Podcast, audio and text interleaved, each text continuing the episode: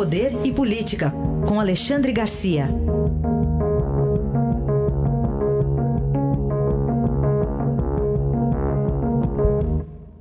Oi, Alexandre, bom dia. Bom dia, Carolina.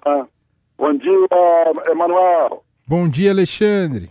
É, Alexandre, vamos falar um pouquinho sobre o Brasil campeão de energia limpa? Pois então, eu, eu confesso que não sabia disso. Eu fiquei sabendo naquela inauguração em, em Caldas Novas, sábado de manhã, uh, de, de uma usina fotovoltaica, quando no seu discurso o ministro de Minas e Energia, Almirante Bento Albuquerque, uh, disse que o Brasil tem oitenta e cinco por cento de produção de energia elétrica limpa e renovável. E comparando com o mundo, a média mundial é de vinte e quatro por cento de energia limpa e renovável.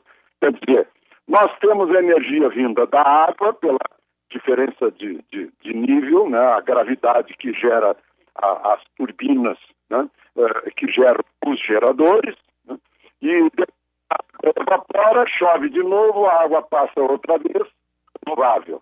Temos as, os, as, uh, produ a produção eólica, cada vez mais cataventos por aí, né?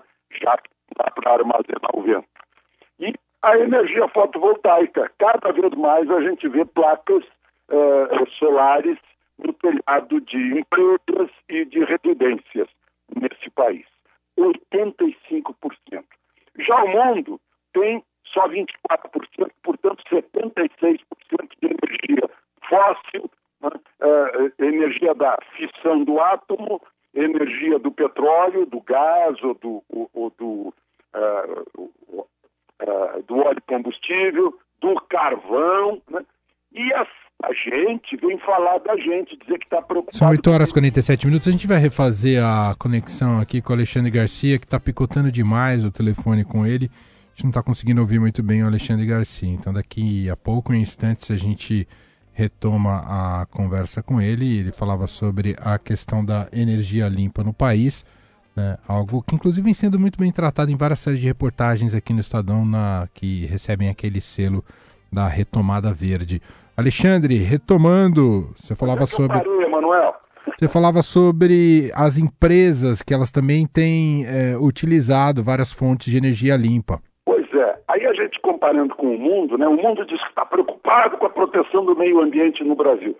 Pois eu acho que o Brasil é que tem que se preocupar com o mundo, porque o mundo só tem vinte e quatro por cento de energia renovável e limpa. E o restante, setenta, oitenta e, e aliás, setenta e seis por cento, né, tem, é, é fóssil, vem do óleo combustível, né, vem do gás, vem do carvão, vem da fissão nuclear, né, e eles estão preocupados com a gente. Nós temos oitenta e cinco por cento de energia que vem da água, vem do vento e vem do sol, né. Eu acho que é bom a gente considerar isso. Inverter essa, essa preocupação, nós é que devemos nos preocupar com os outros, porque afinal também o nosso solo, sessenta e seis por cento é de, de proteção ambiental.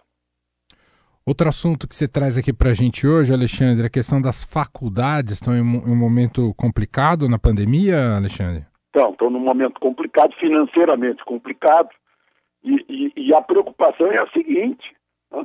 É, tem gente que não se importa, que quer comprar o diploma, aí faz é, a distância, mas tem, tem uh, coisas que não se, não se forma à distância, né? Ah, fica fácil de fazer magistério à distância. Que qualidade de professor vai ter depois o ensino fundamental e o ensino médio, né? Outra questão é, os aprovados do Enem terão lugar nas faculdades, lugar físico para sentar, terão lugar.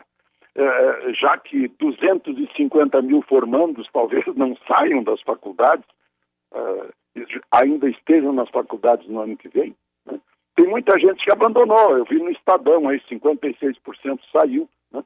Mas aí a gente tem que considerar também, não é número, não é quantidade, é qualidade. O problema é a qualidade do ensino, que ficou ainda mais prejudicada uh, uh, nessa, uh, nessa pandemia. O ensino superior prejudicado agora, o ensino em geral prejudicado também, e principalmente a formação de professores prejudicada.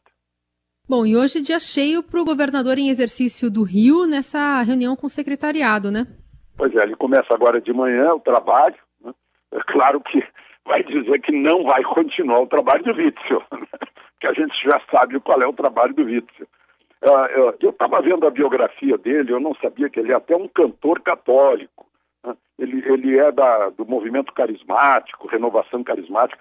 Então, ele tem uma responsabilidade não só perante os cariocas, né? é, é, em relação à religião católica. Ele estava lá cantando para o Papa, quando o Papa visitou o Brasil.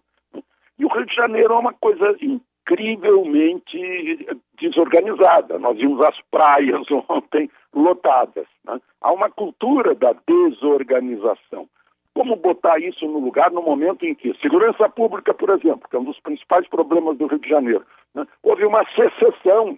Foi, foi cortado um pedaço, vários pedaços do território nacional, né, porque o Supremo tirou a soberania das leis brasileiras sobre territórios, sobre santuários do crime lá no Rio de Janeiro. Ainda hoje estão fazendo aí uma, uma, uma grande busca e apreensão, Polícia Federal, atrás de, de uma facção criminosa, né, de uma grande, imensa quadrilha.